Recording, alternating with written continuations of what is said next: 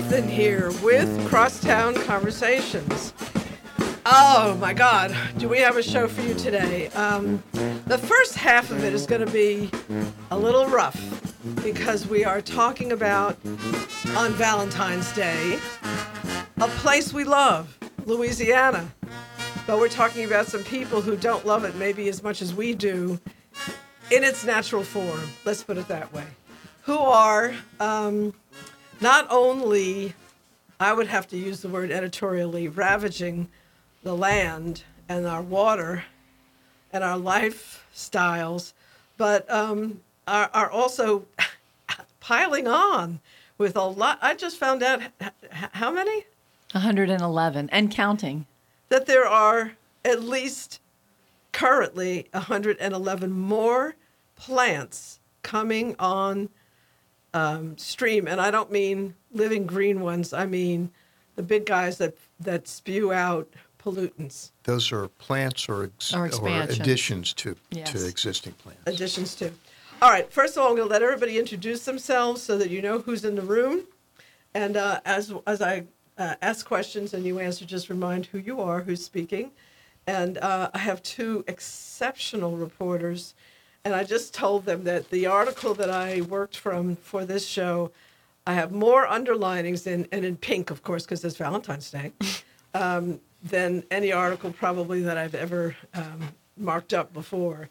And um, Mark Schleifstein, who is my uh, longtime environmental hero, who I have been following for years, Um, who also did another story just recently about um, benzene, is it? Yeah.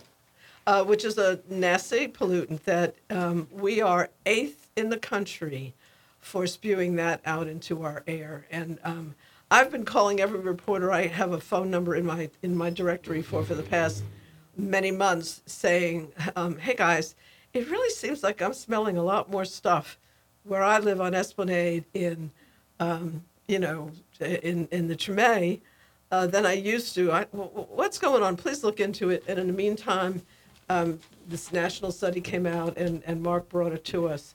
So maybe we should start there, because I, I want to get into this chronology that Sarah did um, in, in her recent article that is really horrifying. But first, introductions. Mark? Okay. So I'm Mark Schleifstein. I'm a longtime environment reporter here in town, been here for thirty-six years. Won a few awards.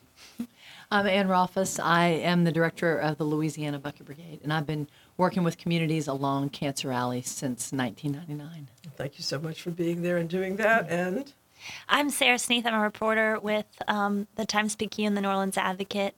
Mark is my mentor, and three years ago I got to start working with him. And she's going to win some awards too, I'm sure, down the line. All right, so let's start, as I said, with Mark about the benzene study that just came out. Sure. So uh, basically, this was a study that was done of uh, companies, uh, refineries specifically across the country uh, that are uh, putting out uh, more benzene that is being monitored at fence lines uh, than the the uh, than the standards that uh, E P A has put in place, uh, and uh, uh, it, Louisiana ranks up there. Uh, in terms of uh, the number of facilities. It's uh, got one on the top ten list of uh, the ones that are being monitored for chronic exposure, and I think it has four uh, that have uh, problems with more acute exposure issues. Um, Name uh, them, please. Um, mm. Wait. Oh, Chalmette Refining. That was Chalmette yeah. Refining. Yeah, okay. ExxonMobil. So it's, Mobil, it's, it's Chalmette, ExxonMobil, um, is it Valero? And Placid. Placid. Uh, Placid, and then um, is it's, it Valero? It's or? Those three that I know that I know yeah. of. I think it um, has to be Valero, okay. too, because um, uh, uh, that, that's, that's the, anyway. That, yeah, so ahead. so there. Uh, actually it's not Valero, because oh, you're, you're thinking of the Valero in in um, in Chalmette, and that's, that's not that's it. That's not it's, it. I'm glad um, to hear that. Drat. It's uh, one of the Motivas, I think, one of the You'll, shell it'll facilities. It'll come to you as you talk. It's one of the shell facilities. Okay. So, so uh, benzene, uh, the the the problem, you know, E P A and the and the companies all, uh, you know, they they uh, their argument is that, gee, the the you have to place this into the context of the broader exposure that people have from benzene. Benzene is in gasoline, so every time you fill your car uh, now in Louisiana, especially since the uh, ozone, uh, the five parishes that were under ozone restrictions have dropped their restrictions on having those those clunky things on the ends of the gas uh, fillers uh, that would use, usually block the ability of uh, fumes coming out of out of your gas tank. Um, that there is benzene that gets into the air when you fill your car. There's benzene that gets into the air when you are driving your car, and there's benzene that gets into the air from a variety of other facilities that are operating that are not refineries. But what was important about this is that these specific refineries have significant amounts that are measured at their fence line, which means that the production processes are um, have, clearly linked. Uh, cl- clearly have problems, and the the rule under which these were were uh, monitored requires the companies to go in immediately within a couple of months and find out what's wrong and then come up with a plan for fixing them. And indeed, um, uh, some of the facilities have already done, have already uh, moved towards Um, deadlines for when they will complete the work that is supposed to reduce the, the emissions uh, to below the monitor levels.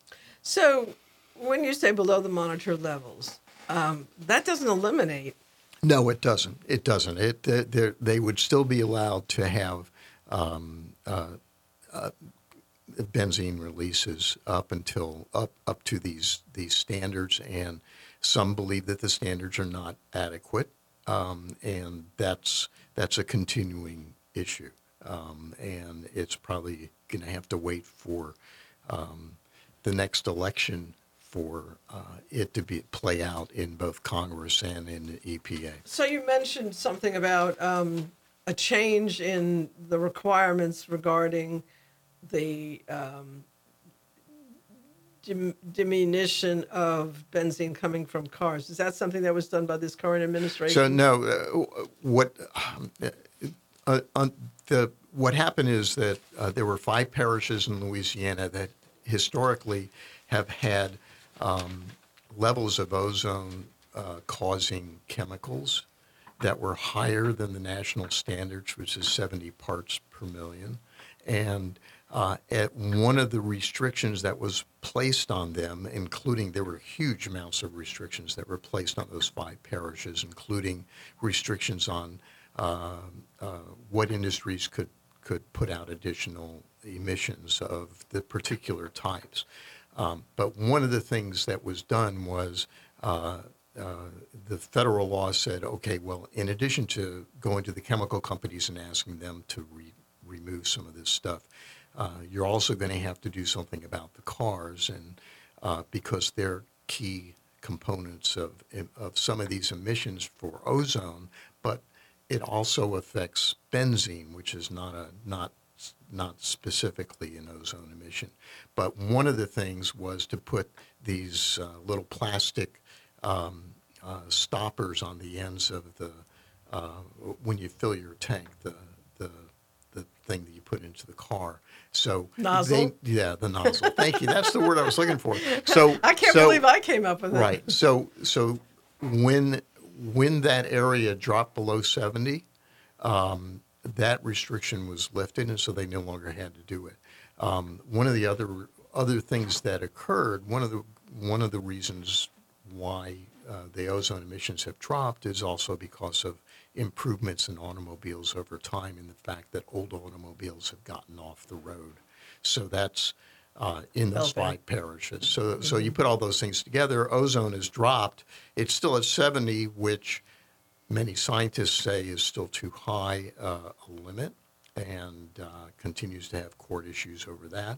But it, it at least in those five parishes, um, you know, rather unusual in Louisiana to see parishes dropping out of restrictions. Well, when you when you don't monitor near the a major source of well, pollution, which right. is the refineries and the chemical plants, uh, it's amazing how miraculously your air quality will improve. And so that's a big that, that's a big part of the story. And I'd like to just point out that in this study, this benzene study, we know that the the benzene that they were talking about in the study is from the refineries because they controlled for any sort of background benzene. So this list that shows our neighbor here, Chalmette Refining, as a serious polluter of benzene, you know, you can't put that on any other source in the parish other than smack it. So what that actually means is that um, it's even worse because if you add on the other sources to that, we're getting even higher than what's being measured at the uh, fence line, as you said. Um, uh, spoiler alert, I'm going to come back to you, Mark, a little bit uh, further on because I want to get into this chronology that is frightening about how Um, the business interests in the state have okay. been be, fighting. Be, before you do, let me just point out that Anne's organization is one of the sponsors of the report that my story was based on. Sure. I'm not surprised to hear that. That's, that was the impression I was getting. But um, and I also just want to tell everybody in my audience, because I know this is rough stuff, and you don't tune out, okay, guys?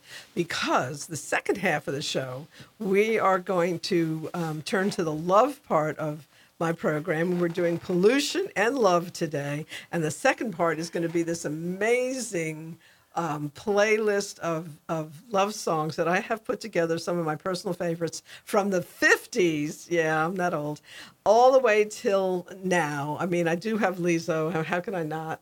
Um, but I, I also go all the way back to, um, you know, Frankie Lyman and Why Do Fools Fall in Love? Junior high school, it was a big, it was a big thing. So um, we have some fun lined up too. However, let's deal with very serious stuff. I mean, I, I, I'm tempted to just like, before I turn this over to the author, I just want to sort of um, roll through my head, my um, my highlights that I underlined in her very significant and long and, and comprehensive story um, of some of the uh, points that I said, oh my God, every time I read this. So legislators, you know, we just recently pushed back in, in primarily, I think, two parts of the state on the tax incentives being given to petrochemical companies for a minuscule number of jobs in relation to the amount of money that the state has said, hey, Geismar, or hey, um, uh, East Baton Rouge, or um, uh, there's one other area that I'm, I'm forgetting the name of right now that was uh, Saint John the Baptist, uh, Saint John uh, the Baptist Parish. Um, you've got to give up, you know, um, eight figures of money that you might otherwise use for your schools to these petrochemical companies because they're bringing in jobs, right? Okay, maybe they bring in fifty jobs. That is not a a, a quid pro quo, to use a familiar term these days, for the amount of money that they are getting. So um, there's been some pushback. And, and, and Edwards, to his credit, the governor passed a law not too long ago. Date? twenty sixteen twenty sixteen that said, okay, a locality can determine whether it wants to give that or not. Well, you can imagine, first of all, that resulted in the pushbacks. And then, of course, what happens when you have that kind of resistance to giving money away to the big corporations? They're pushing back. So what's in play now and why this is an important discussion right now, and I really want you to think about how you can be active in this discussion, is that the lobbyists are up there in Baton Rouge as we speak, working to get rid of that regulation that allows a locality to determine whether it has to give up millions and millions of dollars from its, say, school system, where it could train its kids for the new economy that's developing, and instead give it to petrochemical companies, which is definitely an industry of the past. Uh, and it would be nice if they would sort of recognize that and get on with the business of finding renewable energy sources. All right, so legislators are trying to reduce local officials' newly won power to decide whether to exempt industry from local taxes. These are my these are my little underlinings. Um, the, these experts filed an ambitious lawsuit that aimed to hold oil and gas companies accountable for damaging coastal wetlands, and state officials undermined it.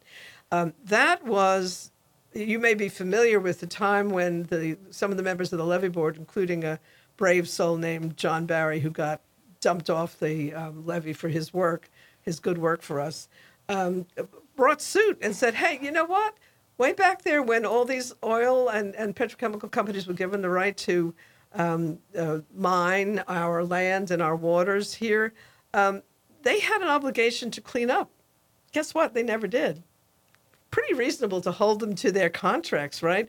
But no, of course, they are fighting that tooth and nail. So that's that's that's in process right now as we speak, too. But that executive order that the governor passed that uh, gave localities, that is the target of the lobbyists as we speak. And even Edwards himself seems to be waffling on it. And I don't know what his current position on it is, but I'll tell you one thing you want to do is call his office and leave a message. Please don't take away a community's right to control funding, taxes that should be coming to them to help their communities. That's that's essentially the message. So um, a broad swath of local officials fought to kill a bill that would have um, uh, trashed this, the right of these communities. Uh, and then there's a lot of back and forth here, and just time after time, they've come back, and, and various legislators have I mean, lobbyists have tried to um, work with uh, legis- certain legislators who would have um, really helped them uh, once again get those credits. And, and uh, one of the, I have X's name next to the bad guy's name. So Barry Ivey, Republican Central, shame on you, okay? And um, let's see. Uh, on the other hand, the local officials, the sheriffs and school boards and parish governments have been fighting for this right now. I don't know where they are right now. You're, my, my friends in the studio here are going to tell me.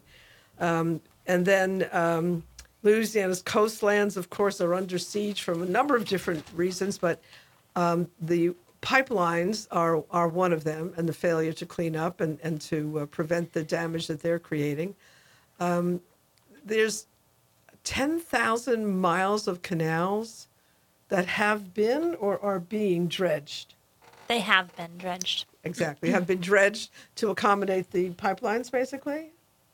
Uh, pipelines and also um, bringing equipment in and out to these oil and gas. Uh, in twenty thirteen, wells. The board that oversees flood protection Uh, in most of metropolitan New Orleans, filed a, an audacious lawsuit that sought to hold nine oil and gas companies accountable for damaging the region's um, natural flood defenses. That's the levee board um, measure I was talking about, right? Or is that different? Um, uh, I'm not sure. Sorry. No, that's okay. Uh, if, if you don't mind, um, the yeah the the twenty thirteen lawsuit was by the by the levee authority, uh, and it. Uh, It was thrown out uh, by a federal judge.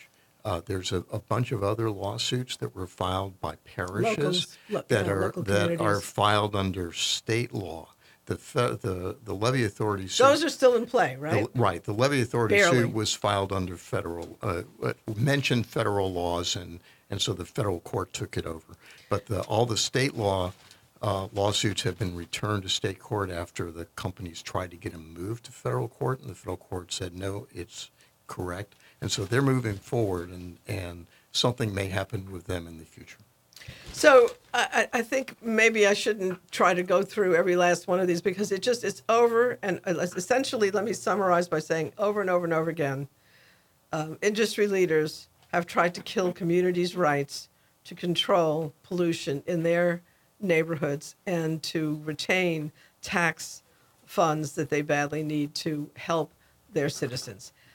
With that summary, let me turn it over to Sarah. And Sarah, I guess I have two questions. One, um, first of all, this is just an exhaustive, and I, I do recommend the story, because the name of the story is, is a quote from um, a woman in one of the communities who says basically, if I can find it, the power headline. Um, yeah, I think it says the plants have so much power. Right. The plants have so much power. Where are we now? What's coming up? And realistically, how, and this is a question for Anne as well, how are we going to um, win this battle? We, the communities. Well, I'll leave the win the battle part up to Anne, but I'll say that um, you mentioned you mentioned this part already a little bit, but the industrial tax exemption program, there are going to be attempts in this upcoming legislative session to change that, and there may be attempts to roll that uh, back to the state's hands, as you said. So previously, for eighty years, the state uh, state board had control over whether uh, industry could get exemptions to local taxes. That's um, property taxes that would have gone to, like you said, school boards, also sheriff's office, your parish um, board, as well as your city board. Um, and so in two thousand sixteen, uh, the governor signed an executive order that allowed um, these municipalities and parishes to and school boards to vote on whether they wanted to allow exemptions um, to their uh, bottom line. And they have, you know, some of these uh, boards have said that they can't afford it. Some school boards who are um, desperate for money have said that they can't afford to give um, large tax breaks to these companies. And um, and in response, uh, some um, lobbyists have tried to uh, push this back to the state board. Lobbyists and legislators. And yeah, lobbyists speaking to legislators. Yeah, or working through legislators. Yeah, that's correct. And um, and something that's coming up, come to, came up recently was that um, the governor is working on a deal that might be basically allow these companies to get exemptions from um, expansions that happened before they're asking for the exemption. So the idea behind I T E P is that it would bring jobs that didn't exist previously to the state because new facilities are being built. And um, that's kind of doesn't quite work out in your mind if you think that they already built whatever project that they are building or have already made the expansion, and then they're asking for the exemption. Then h- how does that work that it brought jobs that wouldn't have otherwise existed? Exactly. Um, Anne, um, give, give me a little play-by-play here, you know, sort of like the pre-game mm-hmm. analysis um, of, of how you see things moving forward in the legislature. And, and um, realistically, what is the most effective thing um, your average citizen um, at home can do to um, uh, ad- advance the protection of our environment? And and channeling, uh, this is my solution, is channeling our economic development energy into other industry areas that are more productive and less damaging. That that's your point is a great point. Just as an as an example, right now in Saint James Parish, one of the world's largest plastic plants is slated for construction, a Taiwanese company called Formosa Plastics. Formosa. You can't, That's not a good word. I know. You can't build it in Taiwan because the, the laws that protect health are too strict. So where do they turn? They turn to Louisiana. The state of Louisiana didn't just give them a tax exemption, gave them a grant of twelve million dollars for job creation.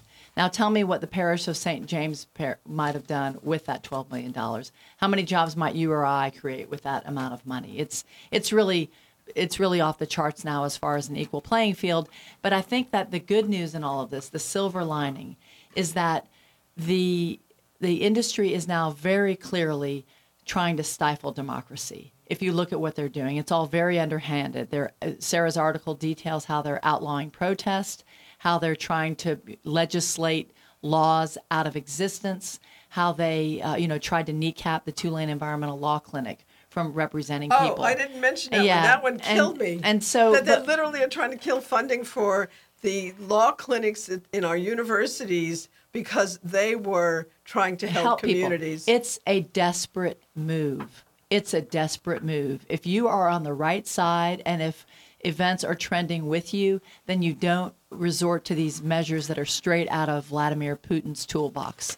The question for us in Louisiana is, can we save our state before they wreck it, right? There's no doubt. You know, what my whole life mission is a phase out of fossil fuels in my lifetime.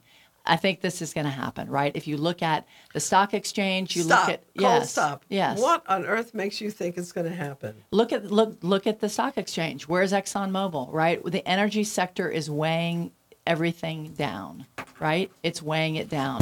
It's not. Uh, it, the tech companies are doing well. Other sectors are doing well. Energy stocks are tanking. Around here in Louisiana, you wouldn't know it because our government props them up and because they're operating on steroids right now, right, with these handouts. So they're they're going to go, right? If you look, if you, I mean, Jim Cramer, if anybody follows him, he's a he's a money guy on on uh, I think it's on C N B C, extremely conservative, very pro oil. Two weeks ago, he's on his show saying, It's they're the tobacco of our time. I would never invest in ExxonMobil. These new ma- money managers are not interested in it, right? Um, but unfortunately, in our state, we haven't, as you're pointing out, caught up to things. And so on the one hand, we have these really regressive, uh, authoritarian-style lobbyists and legislators who are doing some of the work that Sarah notes in her article. Um, and on the other, we have these companies that are quite powerful, that are, you know, drowning our state in pollution and um, and in destruction of our coast. And so anybody who's listening, you know, call one of the many great organizations that's uh, that's active here, three fifty New Orleans, the Alliance for Affordable Energy, uh, the Dillard Deep South Center for Environmental Justice. There's my group, the Louisiana Bucket Brigade. Write a letter to the editor about Sarah's article and Mark's ongoing work. You know, if people just pick up the phone, pick up a pen, get at your computer, uh, you know, when you talk to regular people, most of us agree that the industry's a problem now. We just don't think we can beat it. And that's the chasm we have. You know, and I uh, think we ought to hear more from Sarah. I'm going to be quiet because she wrote a great piece. There, there's a, there's an, there was an article in um, yesterday's, I think it was yesterday, it might have been this morning because I read the New York Times at midnight. So, uh, but it was about the, um, oh, oh gosh, which tribe is it? A tribe yes, in the Northwest about. That has been blocking um, certain uh, traffic stops between Canada and America to uh, pre- prevent the pipeline from being built. And, um, you know, the, the past efforts on the part of the Native Americans or indigenous people has not been wildly successful. So, but they did make the point that whatever the outcome, they will have called attention to what was happening, which most people don't realize. What's interesting really is that that pipeline, tell me I'm wrong, comes right down here. I don't know about that pipeline in particular. Many, many do. I mean, but let's look at, you know, positive trends. In West Wego, the Jefferson Parish Council, but two weeks ago, booted out a Chinese firm that wanted to come and build a chemical plant. You know, this happened about six months after we ran it out of Saint James Parish. You know, there are wins here. And our plan, our our trajectory, we hope, is momentum on, on these things. I mean, again, these guys are desperate. You do not stifle democracy if you have a winning hand. Excellent quote. You should use that in front of you. So, Sarah, well, from, from your perspective, and Mark, from your perspective as journalists, how do you see this playing out in this session of the legislature, for one, and going forward? Because, you know, I, I think it's easy for a lot of us out here who are worried about the environment, but but feel so um, uh, overwhelmed by the power of the lobbyists and these big corporations that we sort of feel like, oh, it's hopeless. You know, how are we ever going to change it? Now, I was involved with America's Wetland way back in the beginning of um, this century, uh, before Katrina, and uh, we were we were very, um, I think, effective in raising the concept of coastal erosion. I take some credit for it. I mean, the journalists have to take a lot of credit, but we, we did. I even, as far back as nineteen seventy-three, was doing a story about people living without energy because of the oil crisis at that time, and I uh, ran into a crab um, uh, fisherman, I don't know what to call him, crab fisherman? Crabber. Crabber, out on the water, and I was saying, you know, uh, you know, how things going, or, you know, whatever, an innocuous question I asked, and he said, lady, would you please tell them that our land is evaporating because of these canals? Would you please? So I started paying attention to what was going on with the E P A, and you know what I found out? Nothing. Nothing was going on with the E P A in the state, the state E P A. Where, from your perspective, guys, where where where is our opportunity? Where is where are we going? Uh, do, do we have a, a fight, or, or is it a losing battle? Okay. So um, uh, we have a, a rather conservative legislature. Rather. Um, um, the Republican Party uh, is controlling both the House and the Senate, uh, more in the Senate, uh, very similar to what's happened in Congress. Um, and uh, uh, if there's a positive thing going on this year, it's that the legislature is going to be largely focused on, um, on um, dealing with issues involving uh, car insurance and uh, um, and lawsuits, uh, so uh, they'll be getting to to to the environmental stuff, I think third or fourth on their list. Um, the uh, but but if there's a you know I I I don't see much chance of the public pushing back on this unless they actually do push back and everybody calls their uh, legislators to to talk about it. I mean, that's just the reality of it, is that the legislators listen to their constituents. So that's that's a that's going to be a key issue. Um, I'm, I have not looked at what the legislation is that's in that's in the hopper yet. It's still fairly early for the se- you know the session hasn't started yet. Um, you know, the only thing that we do know. But that this will, is about when the dirty work gets done right now, right? Right. right. In, this in, is, in smoke-filled rooms, really as is. they say. Uh, this is this is the point where uh, the lobbyists are putting together bills that they will provide to legislators to dump in the hopper. So, so even though we don't know the details yet, it sure wouldn't hurt for people to be calling their legislators now. And you know what? I say not just their own legislators, but call all those bad guys too. Put a little pressure on them. I mean, clearly from our experience in Washington, pressure doesn't necessarily work, right? But you never know. I mean, uh, it's, it's certainly uh, for those who are sitting at home, and instead of watching today's uh, run of soap operas, if they picked up a few phone, pick up pick up the phones and call a few legislators out of the blue, just say, I'm a citizen of Louisiana, and I hope that you are going to be on the side of our citizens and not just the um, cash for corporations. Yeah, I'll, I'll I'll point out that there are that that we're at a point Uh, where the state is in the midst of a huge construction boom that we've been talking about. It's largely funded, fuel, it's largely fueled by uh, the creation of cheap natural gas from uh, fracking, largely in the northwest part of the state, uh, that has been going on since two thousand eight. Another wonderful um, invention for the for the uh, communities. So, and I I don't think we've heard enough about the impact of that fracking, by well, the way, up there. The, the, The, the is that key, on, the is that on your impact, hit list?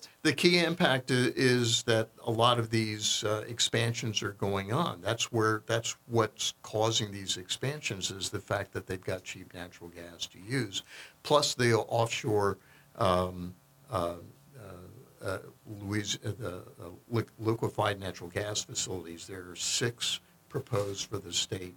Three of them are under construction or completed, and uh, the ones that are that haven't really started construction yet are all in Plaquemines Parish. And uh, they are going to have new pipelines coming to them that are going to cross the state. And those pipelines are in the permitting process right now. So those are things that are going to happen. Um, I don't know that there will be additional, um, um, uh, the kinds of um, objections made by the the public um, uh, demonstrations along the pathways of these things that occurred with the Bayou, with the Bayou Bridge, but it, it could very well be that some of these pipelines are going to go through wetlands uh, just like these others have, and uh, those fights may uh, erupt again. So we might see additional efforts made to to deal with that. I'm not letting you off. Okay. So I, I need to hear what you're most concerned about and, and what you feel, um, Sarah, uh, it would be the most effective and focused, because none of us have enough time these days because we spend so much time looking at our screens and dealing with stuff that's irrelevant. But um, it, when we're not doing that, what can we be doing to have some impact on all this? What's um, where do you see the pressure points? Well, I'm going to... Um... answer this a little bit different way. But um, I think it's really interesting to see the, the different attempts being made by those who are trying to bring attention to um, climate change. For for, exis, um, for example, in Louisiana, several tribes recently filed a petition with the United Nations saying that their human rights have been violated because Louisiana legislators, um, Louisiana government, and the United States government hasn't done enough to protect them from sea level rise and climate change. I think that's a really interesting tactic um, that's, you know, been done before, but I think it's interesting to see these tribes coming together in Louisiana, and one Alaska t- tribe was um, also on that petition. So I, I think that you do see um, Louisiana residents continuing to push back despite, uh, you know, oil and gas lobbyists who try to squash their protests. And you also mentioned before um, the indigenous people who were trying to stop the pipeline in the north. There was an indigenous woman in my story who also um, was trying to stop a pipeline here in Louisiana. And um, Anne Whitehat, she yeah. was arrested, um, and uh, two felonies are still hanging over her head. But there's a lawsuit um, that her and others have uh, filed uh, against the A G for this, for basically saying that the law that um, resulted in the felony accounts for, uh, pro- for trespassing on critical infrastructure, which is oil and gas. Um, mm-hmm. property is unconstitutional. It is unconstitutional. Yep. So that'll be interesting to see what happens with that. So there, um, yeah, there, there's a lot of uh, different avenues besides just legislation that um, we're going to see in the future. I would have to conclude uh, one word that might apply to the state of Louisiana right now, as compared with when I first came here, is woke. I think we are, you know, you know, you know the expression woke. So we, we are definitely woke about environmental challenges. And by the way, one of the important things that has been noted recently, it was in your article and it's been in quite a few articles, is that Black communities have particularly been victimized by these corporations. They felt that was like the easier um, way to play, and I'm not sure why, maybe lack of resources to fight them off, uh, lack of awareness of what they're doing. Um, so that hopefully is changing, because again, there's been some pushback in in some of the Black communities that have definitely caught up with what's going on. Can I can I talk about that real quickly? Please. Um, you know, the, the the reality is, and I use I use the term chemical corridor rather than than cancer alley, um, uh, largely because it's so difficult to to identify cancer cases and say this cancer was caused by this or whatever. But there's no question that. Uh, we've got health effects in those areas. But the reality is that the majority of the chemical facilities that have moved into South Louisiana along the Mississippi River moved there for three key, four key reasons. Fresh water from the Mississippi River, um, the uh, uh, cheap availability of natural gas and oil, Uh, and uh, and the ability of and, and the cheap availability of salt from all the salt domes in our area. Mm. Um, I didn't but, know about that. But the, but the reality is that when they look for places to buy, they were looking along the river at a time in the fifties and sixties when well, land was cheap. when uh, it, land was cheap, but more importantly, the land the the the purchase of that property and its ability to build was cre- was controlled by uh, uh, local governments that were run by whites in communities that were largely Black, mm. um, that were basically African-American communities that had been there since uh, before the Civil War. And, you know, those communities have have always been there. In the years that have followed, things have changed. We finally moved into, you know, at least the twentieth century, if not yet the twenty-first century, in terms of uh, representation uh, by um, uh, of African Americans in our local governments. Uh, that has changed some of that, but the legislature uh, has, uh, because of those past regulations that were discussed, uh, it makes it very difficult for local communities to deal with these issues, and that's something that I know uh, people like Bob Bullard have uh, tagged as uh, environmental justice issues. So wait, wait I'm, I've got to say, in Saint James Parish, twenty twenty, they were trying to ram through one of the world's largest plastics plants in the highest majority Black district in the parish. This is not something that's relegated to the nineteen fifties. It is happening now. They want to ram Formosa Plastics into the fifth district, ninety percent African American. Okay, so um, I, I want to... Um, I want to ask one fact that I just want a, a kind of a, a number answer, because I'm totally way out of time. And uh, and then, Anne, I'm going to ask you to close off with how people can reach your organization, because you're certainly a, a fountainhead, in a sense, of um, some of the pushback and the efforts to try to uh, do something about what's going on. What percentage of the land of Louisiana, do we know the answer to this, is now controlled by petrochemical uh, plants? I'd like to know that number. I have a feeling it's frightening. Yeah, I, I okay. did uh, a while back. I did do a story about some Native Americans who are trying to get federal recognition, and which would allow them to claim their ancestral land. And um, I I found a map that um, showed you know who owns the property around them, and it's you know our coast is eighty percent, eighty to ninety percent privately owned, and most of that is uh, oil and gas companies. Not a pretty picture. Anne, how can people connect with you so that they can get involved? We are the Louisiana Bucket Brigade. Uh, you can just email at us, email us at info at l a bucket brigade dot org. Look at our website, just Google us, and, and you'll find ways to contact us. And then there are a lot of great groups in the city. I mentioned some of them. Uh, and people are going at this issue in a lot of different ways, very interesting ways. So just find the the way that, that fits you best. And, uh, and But you can be a source on... on oh, absolutely. Yeah, absolutely. Okay. Yeah.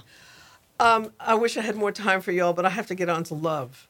it we is Valentine's to, Day. It is Valentine's Day. It's a volatile subject. It's a volatile subject as well, yes. And a lot of chemistry involved too, right? Thank you all. Keep at it. Uh, stay in touch with me. Always make sure that I know what you're up to. And um, I can't miss... you know, a full page of of, of uh, the chronology. This chronology was just devastating. Thank you so much. Um, Mark Schleifstein, Sarah Sneath, and Anne Rolfes. Thank you all very much. Thank now, you. Folks, I am going to take a quick, um, before before we... Oh, it, the, the music is rolling. These are love songs. I'm going to talk over them just for a couple of seconds, if that's okay, as they uh, start going.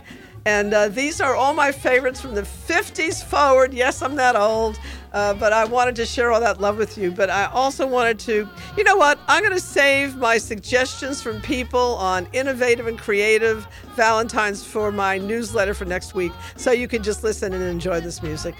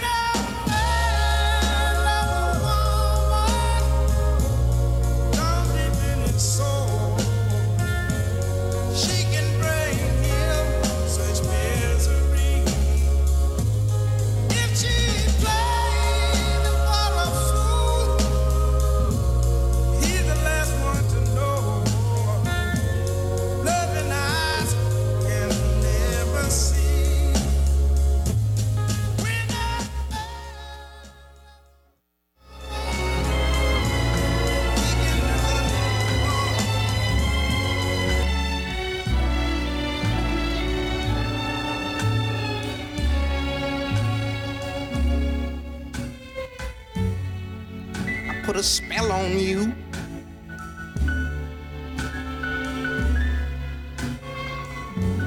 Cause you're mine.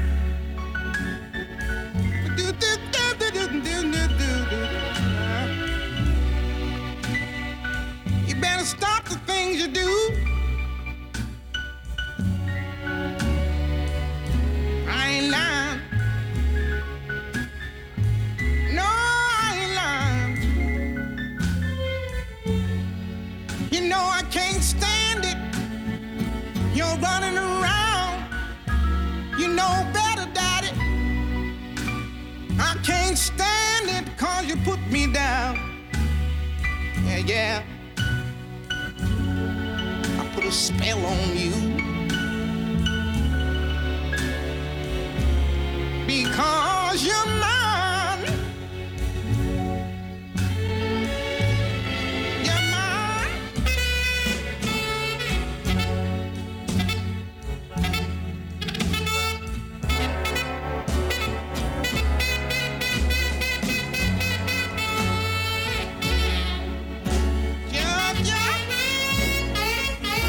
Oh, yeah.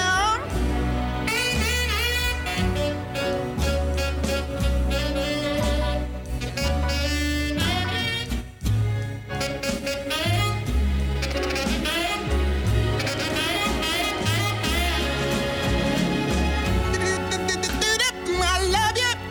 love you, I love you, I love you, I love you anyhow, and I don't care if you don't want me, I'm yours right now. Oh, you hear me? I put a spell on you because.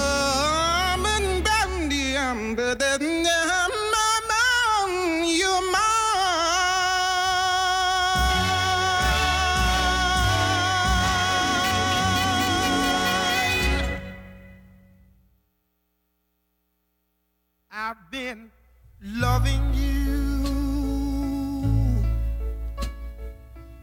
too long to stop now.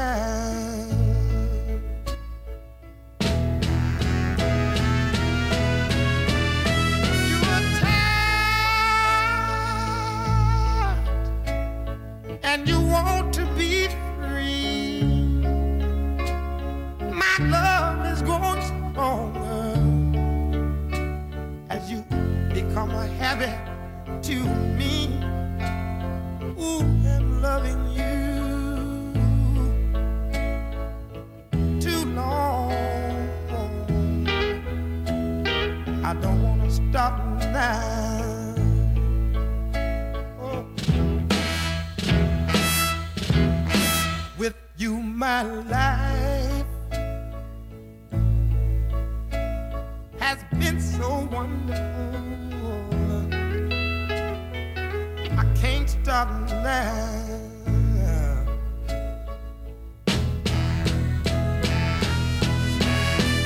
You were tired, and your love is growing cold. My love is growing stronger as I. Affair, affair, go. Oh, I've been loving you. Oh, too long.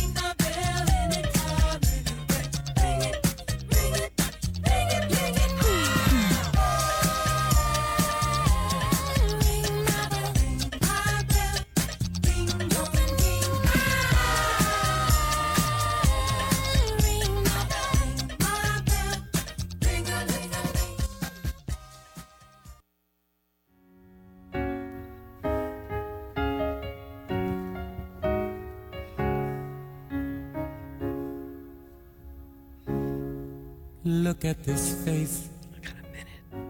I know the years are showing. Look at this life. I still don't know where it's going.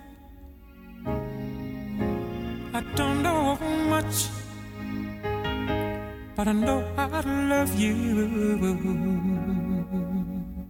And that may be all I need to know. Look at these eyes.